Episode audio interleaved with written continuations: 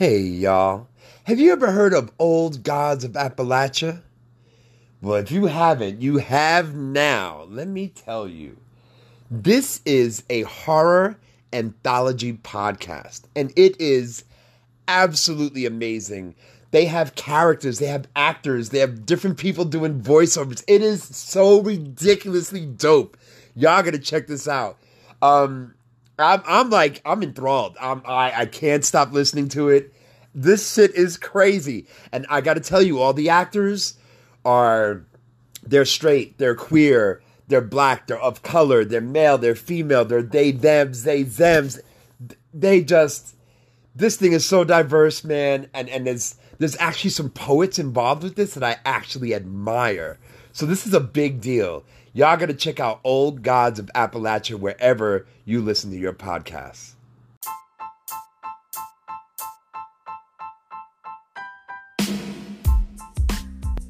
Hey, y'all. You ever heard of an amazing young woman by the name of Zinzi Smith? Well, I have. And her and I had just an amazing conversation on Beyonce's internet. I will have you know that 20 year old Zinzi Smith has her own black woman owned business for an entire year now teaching spin classes.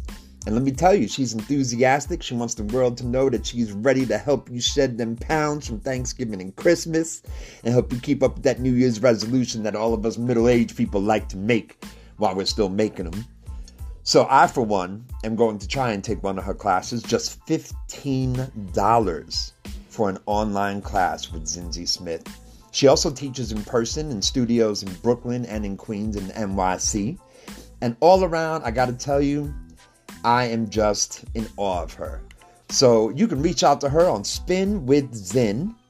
That's Spin with Z I N on TikTok and on Instagram. And let her know that you heard it here on Black Fluid Poets Podcast and you're trying to shed them pounds and keep up that New Year's resolution. You feel me? So give her a shout out. Let me know how it went. Oh, good morning. Good morning, everyone. This is your friend, Black Fluid Poet, aka John S. Blake, coming to you live from my humble abode of books during this pandemic paradise where quarantine is no longer cute. I can't wait to stop saying that. Well, y'all, the good news is I went back to work two days ago. And could I just tell you, this was something that I never would have anticipated. I have been waiting tables off and on for about 30 years. I got my first job um, working at a diner in New Jersey with zero experience. And man, I'll never forget how hectic that first day was. But I fell in love with it because I got to talk to people all day, every day. Like I, I felt more than bringing plates to tables from the kitchen. I always felt like I got paid for having conversations. Like it's just what I've always wanted to do. I could talk to people all day, every day, all the time. I just love it. I love listening to people. I love communicating with them. I love building relationships that way. And y'all, two days ago, I walked into work and I, it was as if I never waited tables before in my life. Now, mind you, I had been out of work since around Thanksgiving. And here it is, Valentine's Day. And y'all, I couldn't, I forgot to bring people silverware.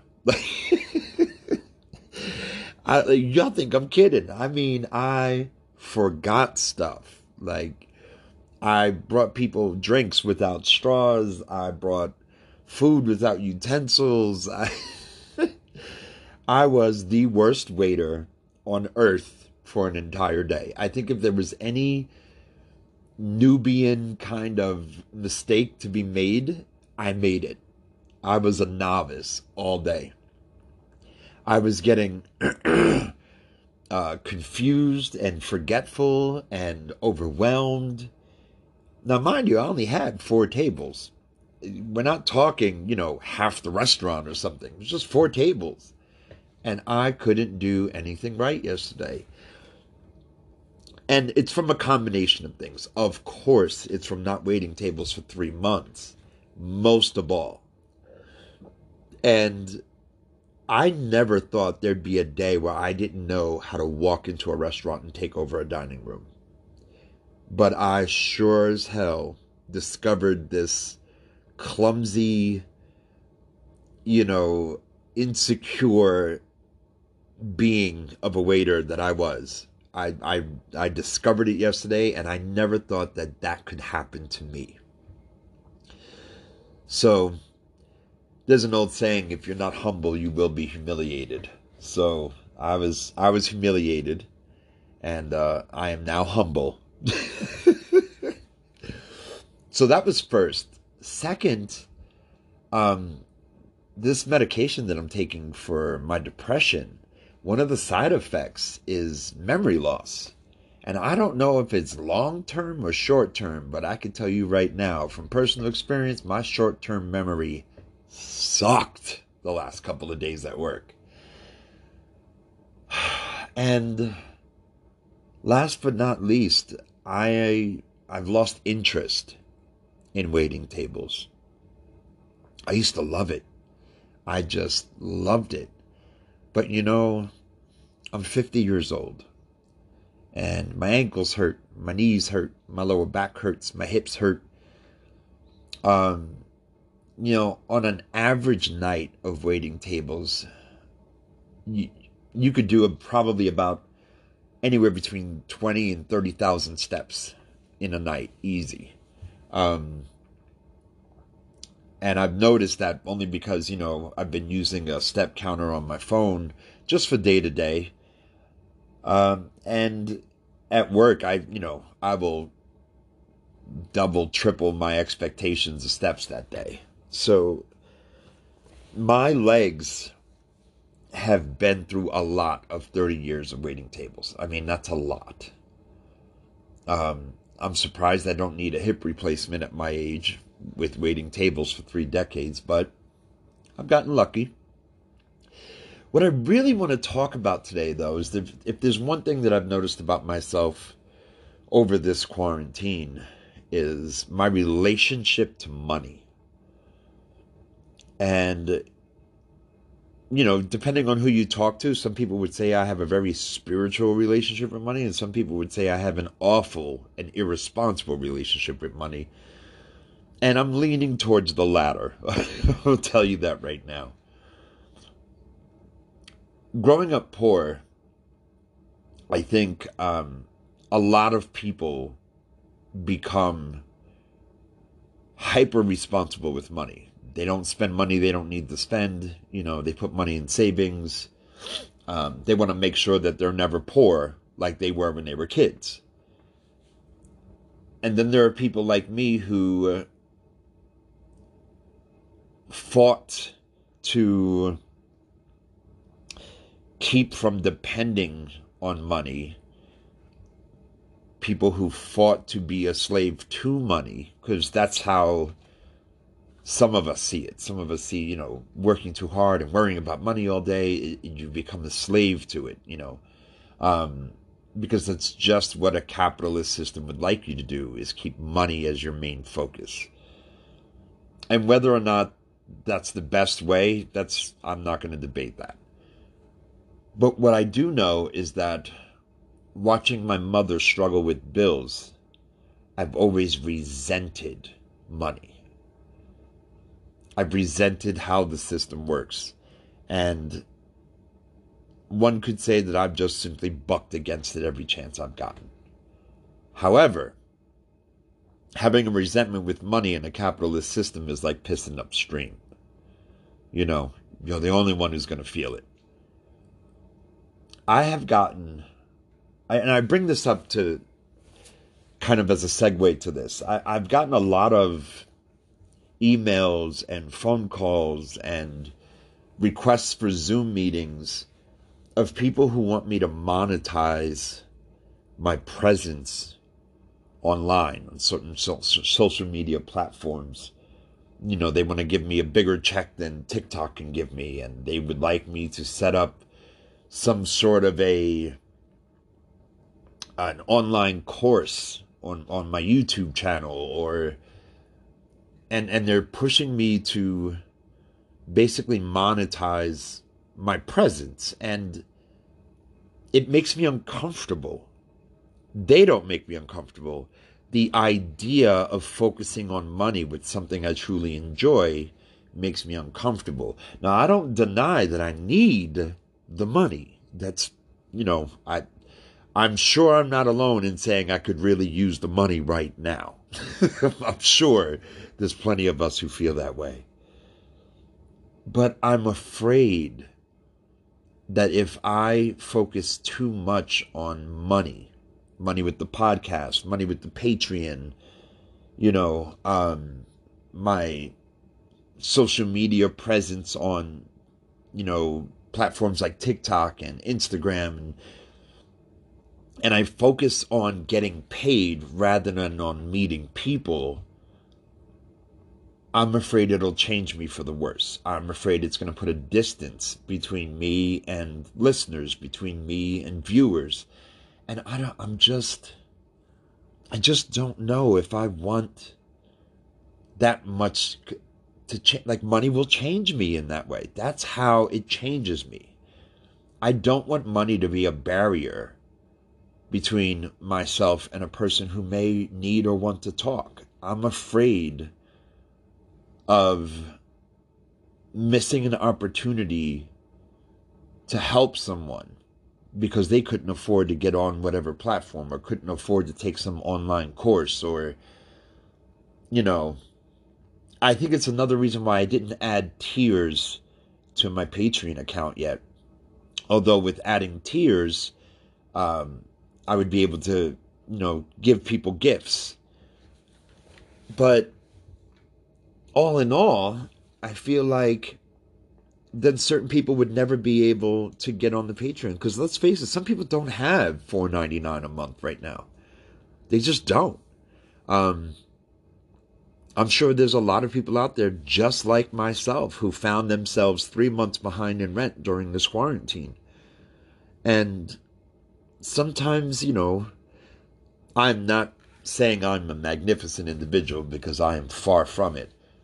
But I know that sometimes I bring light to certain people's days. And what days do you need more light than those days when you have no money and the bills are coming in? And I don't want. Well, I mean, what kind of light is it that you have to pay for it? You know what I'm saying? I, it just irks me, man. And I know it's kind of normalized because we live in a capitalist society. And I know I need money in order to live. But what I'm asking is where do we draw the line? Where is the line between money and relationships? You know, if it's. I'm not talking about like, you know, I loaned a friend $20 and they haven't paid me back in three weeks. I mean, that's that's a separate kind of obstacle to come through. You know what I mean? Mixing money with loved ones. But is there anything I guess I guess what I want to know is that if is there anything that we shouldn't have to pay for? I know in a capitalist system if there's an opportunity to make money, one should consider it, right? Because that's that's what we learn in a capitalist society. You know, if there's an opportunity to get paid, get paid. But is there some lines that we just shouldn't cross? You know what I mean? Like, should you really have to pay admission to hear me talk to you about how wonderful you always have been, despite any mistakes you've made? Like, do you have to pay to actually hear that? Or, you know, I've always had a resentment with paying therapists. I'm not saying people shouldn't make money, but I've throughout the years, I guess I always, you know, I was a kid when I started in therapy. And I needed an adult presence in my life. And when I when I went to therapy, I thought my therapist genuinely cared, right? As as we all do, you know, and of course they do. They they got into that business because they wanted to help others. But there's that you know, the, the care can only go but so far because they have to take care of themselves financially. However, as a kid, I couldn't wrap my brain around that. And as soon as I couldn't afford to see a therapist, when they dropped me, that abandonment feeling was hard to deal with. You know, I had built a relationship with a therapist when I was 16. And six months into it, when I couldn't afford to pay him, he dropped me. And I mean, I, I saw this guy at least once a week for six months. And how do you just drop somebody because they don't have money? I, I had a hard time wrapping my head around that as a kid. And to tell you the truth, guys, I have a hard time wrapping my head around it now. And it's at moments like that that I feel that universal health care would help build that relationship between therapist and client because I swear, bringing a payment into the person who's going to hear you be so vulnerable, I just feel like those are two separate entities that should never conjoin, you know, kind of like church and state. I don't think, uh, you know, emotional support and money go hand in hand. I just don't think they belong together. Where do we draw the line as far as education? You know, uh, they're trying to privatize the school system little by little by little. And I mean, in the last four years, a lot by a lot by a lot. But what about the people? I've always had a hard time with this. I've never understood why this country didn't keep the educational system equal. That is to say, that all public schools would get the same funding as opposed to funding schools by the property taxes in that area, which enabled wealthier districts to have better educational systems, had to have the best teachers, because of course they want to make as much money as they can as teachers. But what about that great mind, the next scientist, the next cure for cancer, the you know whatever those things are, the the next great writer, great poet. What if they never get the education they needed because the property taxes in their neighborhood weren't high enough to keep the good teachers there to be available to them? I mean, that that's where I feel like we need to draw the line in society about money. Now, getting back to myself, I can't tell you how many times. I know I told you guys the Coney Island story, but I can't tell you how many times I woke up and saw my mother hunched over the table looking at bills, trying to figure out how she was going to pay it all, getting angry. And I remember as a teenager, um, when my mom was still home, one of the one of the funniest things that used to happen was I would get the mail from my mom, and I'd be like, "Mom, mail's here." She's like, "If there are any bills, file them." Meaning, if there were any bills, throw them in the garbage because we didn't have the money right now. And she'd worry about it later. I never saw my mother actually worry about the bills. So I assumed that that's what you did. You didn't worry about bills. Bills came, you threw them out. Y'all, I was still in my 40s and throwing bills out. Let me wait, hold on. Let me tell you the whole truth. Actually, I just threw a bill out three days ago. I was like, fuck that bill. I ain't paying that shit right now. Like I'm three months behind in my rent. I'll be damned if I'm worried about this little fucking hospital bill right now. And has it saved me a lot of stress? Oh, sure. Sure. It saved me from a lot of stress. However, it's also put me in a lot of debt. Because I don't have a sense of urgency to pay a bill. You know, I, I grew up with a mom who was like, we'll make it. I don't know how, but we'll make it. And I've taken on this, you know, living in the second, in this very present moment sort of mentality in order to cope. And bills were about worrying about the future. I don't, I'm not going to worry about what's due in two weeks. I need to worry about just getting through this day, being happy in this day, loving myself in this day, and I ain't thinking about what I got to give these motherfuckers two weeks from now. And I think there's a I think I'm trapped, right? Because I don't want money and bills to consume me, but I also don't want homelessness and poverty to consume me either. I would like to spend a couple of years of these last years of my life, I'd like to spend them doing something better than scraping. And I'm never going to get I'm only going to get but so far waiting tables. Let's let's just be honest. I mean, it's not exactly the best line of work. There's no there's no benefits. And if there are benefits, you're damn sure going to pay a lot out of them. You, a lot out of your paycheck, a little money out of pocket. Uh, your legs, your hips, your knees, your ankles, everything starts to go. Your back. Um, and I'm not getting any younger, so it's only going to get harder on me physically if I continue. I'm about to finish my grad degree. Speaking of money, um, and I'm when I'm done with this grad degree in the next year, I will officially be $100,000 in debt with the educational system of the United States. And I'm trying to imagine what if I had to pay for public school as well.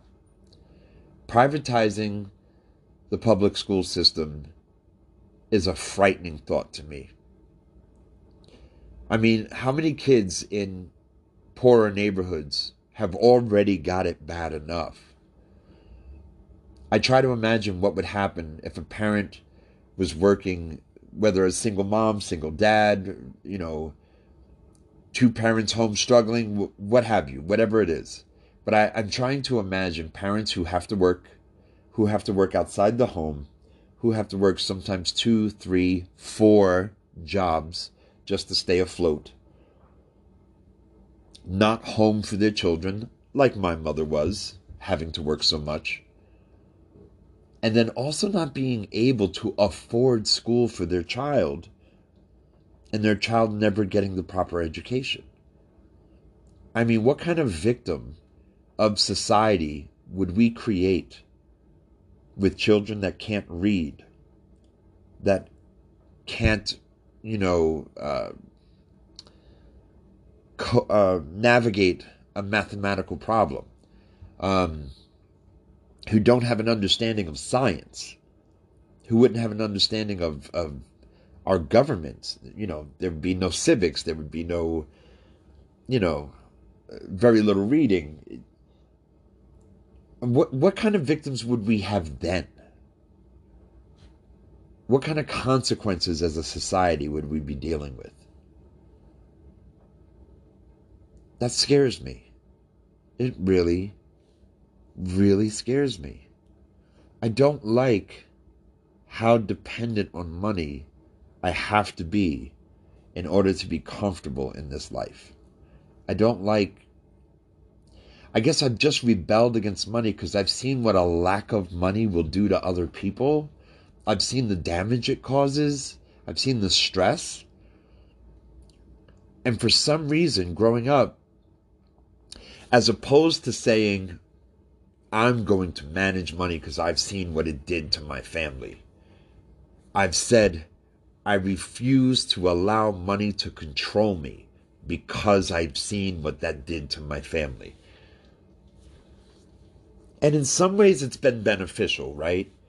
But in a lot of other ways, it's been awful. You know, I'm 50 years old managing my first apartment, and I'm barely getting by but a year from now, I'll be trying to become a, a teacher or a professor, and money will be a lot more stable, and I'll worry a lot less, and I'll be paying off my student loans, yada yada.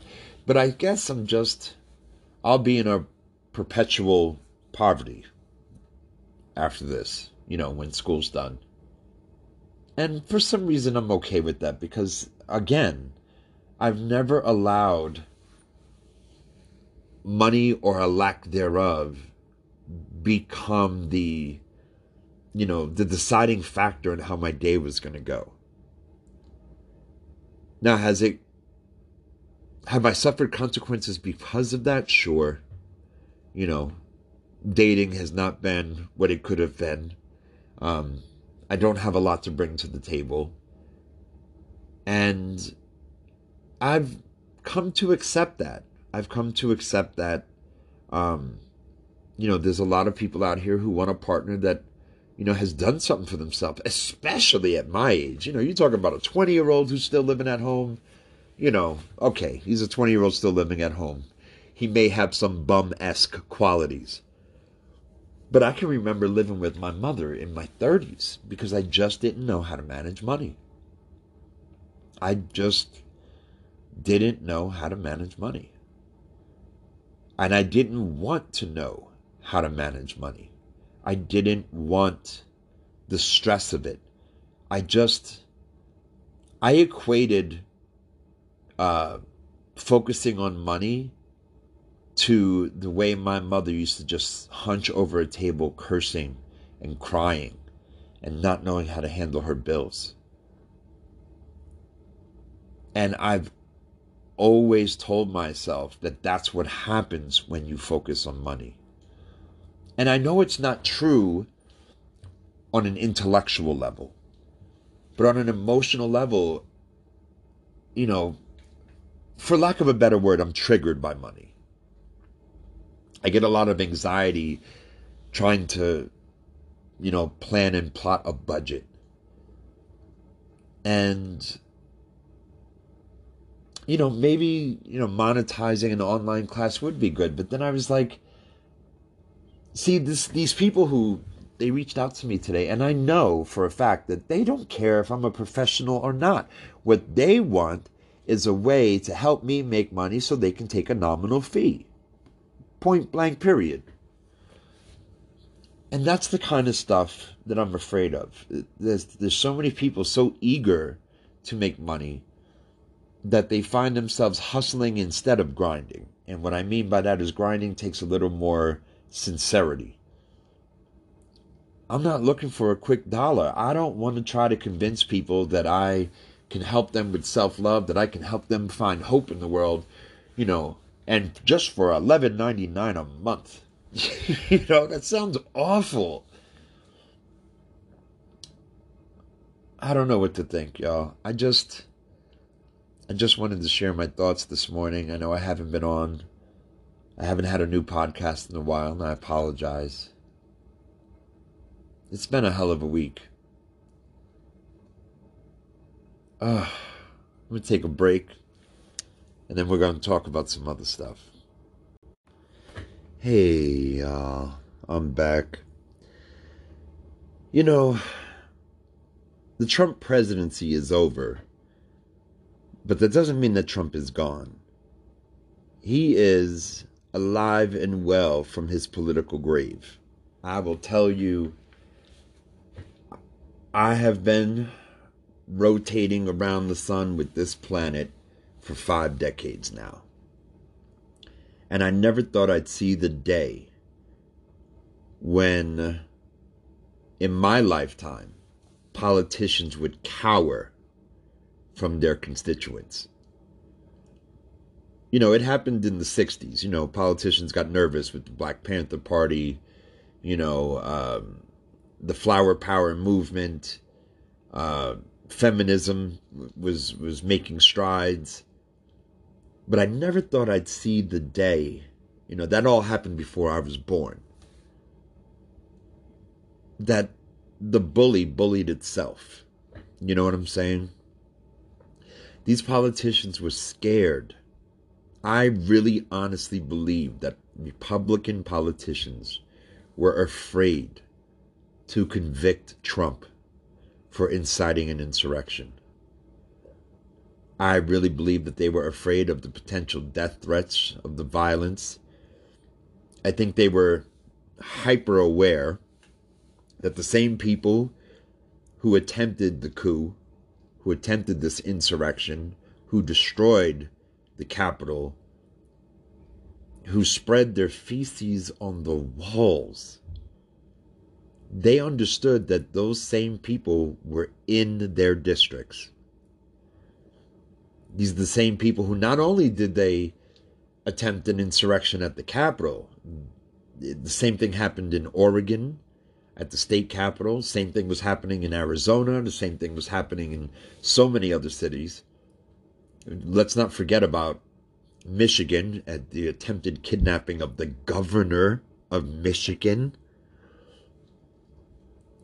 And I think that these Republican politicians understand that these people are part of their constituency and they're catering to this xenophobic, racist mob who want their country back, quote unquote. They feel like they're losing their country. And I heard Dave Chappelle say something about it. He's, you know, he's all over a lot of platforms and he said, you know, white people felt for 30 minutes what black people have been feeling for 400 years and they exploded. Which also brings the question why why haven't people of color exploded in this country? Maybe it's because we know that we would have the full force of the American military on us if we did. That's probably why. But I, I gotta tell you, I suspected that Trump would be found not guilty because deep inside I knew not enough Republican voters would vote him guilty. But I wished, I wanted to be proven wrong, and I wasn't. And I'll tell you, in the last 48 to 72 hours since the verdict, it's kind of taken something out of me. It, it cut away a little piece of me. Because I know every time I work, with every paycheck I receive, they're going to take taxes. I love the way Chris Rock put it. You don't pay taxes, they take taxes. That shit ain't a donation or a contribution, it's a jack. so that's what's going through my mind. Is I'm contributing. I'm enabling. I'm supporting what I just saw happen in Congress. I am paying for people to lie to my face and tell me that Trump is not guilty because they're afraid of the schoolyard bullies that are roaming around this country right now with their Second Amendment and with misguided, albeit, but with focus and willing to use violence against their own representatives. And I don't know what I'm supposed to do having this this blast of reality, having this this this awareness of how bad things really are in the capital. I don't know how to have faith in the government like that.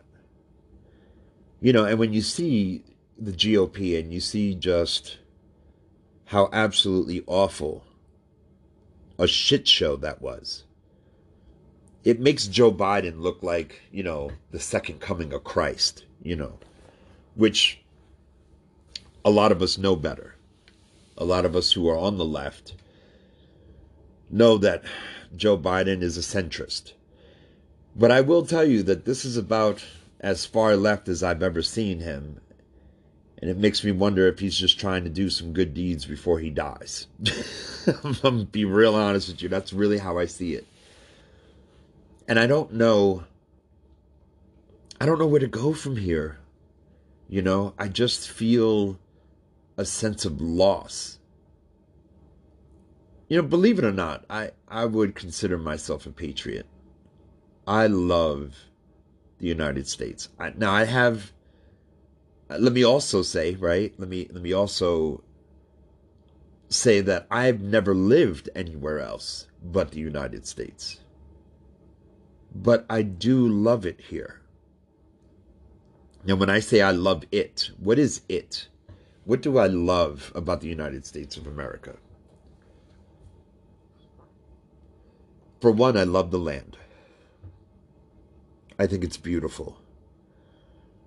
And I am conscious of the fact that this land belongs to the indigenous.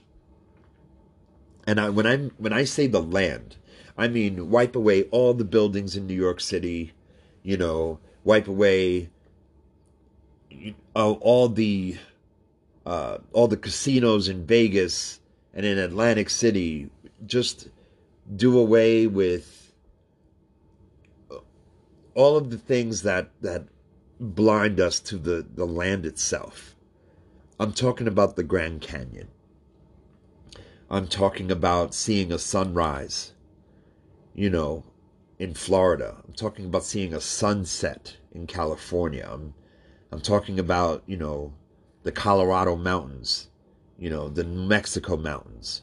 I'm talking about places like uh, Moab and and you know Fraser, Colorado, and parts of Wyoming and Montana, and you know um, Maine. You know, just staring out from from a lighthouse in Maine. I, there's so many just captivating and breathtaking places in this country. What I don't see anymore, and I'm I'm relieved, but it's also sad, is I I don't I no longer see America as this hero of, you know, human rights and dignity. Um, those those ideas have been just blown out the water for a long time now. I'm aware of how the United States have interfered with so many other uh, political regimes all around the world, how they negatively influence um, different governments to enable capitalism to spread. And then that's where we come back to money again, right? But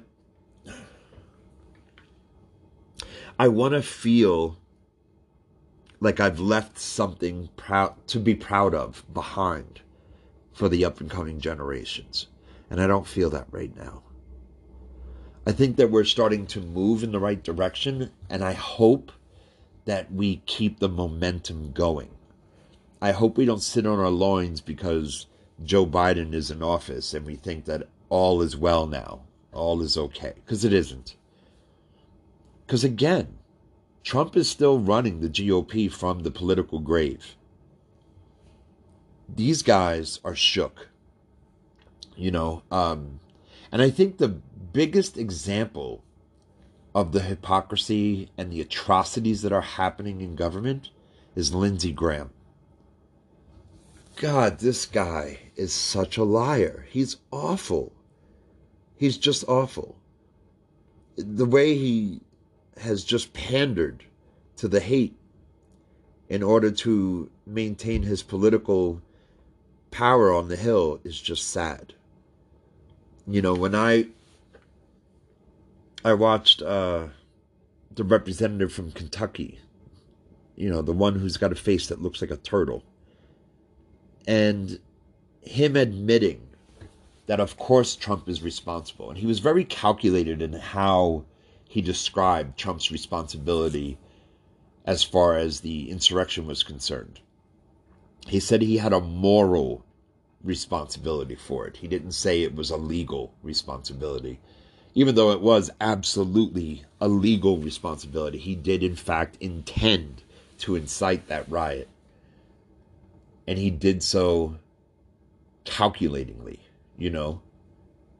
But they're so busy trying to save face with this hate mongering constituency. They really have to say the things they say in order to represent the people that they are, in fact, representing and it's sad. You know, Ted Cruz has always been a weasel, but I've never seen even a, a real life weasel sink this low. It is just, it's unspeakable. It's unspeakable. And even at this very moment, talking about it hurts. It hurts when I see somebody like Eugene Goodman do what he did. It hurts when I think of, you know, Deputy Clyde Kerr the third and how the insurrection took so much from his soul that he took his own life. And these politicians really are just going to stand there and vote not guilty. I, I don't know how they look in the mirror. I don't know how they sleep at night. I don't know how they kiss their kids. I, I just I don't know how they take a shower. Just one shower. You know, I, I just imagine a lot of Republican representatives just staying in the shower, hoping to get it off of them, whatever they have smeared all over their soul right now. And there isn't enough water to wash it away. But what do I do with that? I mean, I could I could talk negatively about the government for the next hour, and I'm not going to do that. What can I do? What can I do to see that this stops? And and I'm not really sure what influence I could have over the next you know voting season where we have an opportunity to get rid of a lot of these Republican politicians that are pandering to hate. But I think that's where the next question is. You know, that is to say that I've had this thought in my head for years about building my own school. But then that goes to privatizing school.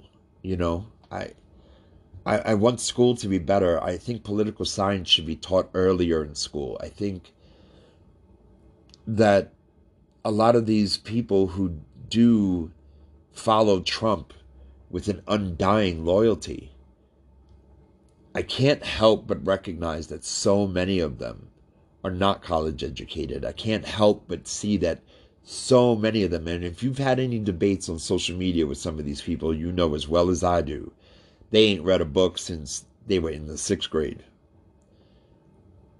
And their inability to grasp what is happening on a political front is glaring. And I think that is that exploitation of people who have lacked the opportunities to further their education that's what hurts the most. Is that if we had a more politically savvy population, I believe that we would be a better country. So, I guess when it comes down to it, the contribution that I could make to making this country better is to be a really good teacher, is to make young people aware of the mistakes that my generation has definitely made. Gen X in the building. What what?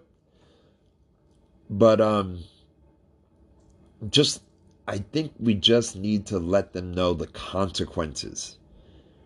And you know, for anyone who is my age, you know, I'm 50. I'll be 51 in April. Holla, Taurus in the building. Um I think if you have children and grandchildren, if you've never really sat down with them and talked about the mistakes we've made as a generation, I think that's a conversation that needs to be had. I think honest conversations about where our generations went wrong with race, with sexuality, with gender. I think that those conversations are essential to making sure that these mistakes aren't repeated in the future. You know, something my mother, she did sort of, but she never really went into depth. And she couldn't. You know, my mom struggled with homophobia. Um, but I think, you know, my ex wife, she didn't like to, when she was broke and she couldn't afford something, she never wanted to tell the kids because she felt like it would, you know, it would harm them in some way where I felt the opposite. You know, I felt like my mother always saying, "Nope, we can't afford it." It was, you know, keeping me keeping my expectations realistic about stuff, some stuff. And I just feel like if we told our kids, "I'm broke and this is why." Because this costs money and that costs money. And you know what? I just want to tell you, honey, if you were living in France or the UK, you wouldn't have to pay for this doctor visit. You know, um, if you were in Finland or Sweden, you wouldn't have to pay for your college education to this amount. The reason why we're broke is because our government has allowed these expenses to balloon way out of the atmosphere while keeping our hourly wages really low. We're broke because we're being exploited. And those are the kinds of honest conversations I think we need to start having with kids. you know, there was times when my mother said, "You really want to know what's wrong? Here, come here, sit down. I'll tell you what's wrong." And my mom used to talk to me about race in a way that I know a lot of parents didn't talk about race. And because my mother had those conversations with me, I was prepared. I'd like to think I was a lot more prepared for tense moments when race came up in discussion. I think it's my responsibility to lay bare both the triumphs and the failures of my generation to those who are following behind us. And maybe then things will be better for their kids or their grandkids. What do you think? How will you contribute to making this a better place? Because let's face it, none of us are going anywhere. And if we got to live here, we got to do something about it. Be blessed. Y'all have a good day. And I'll talk to you again.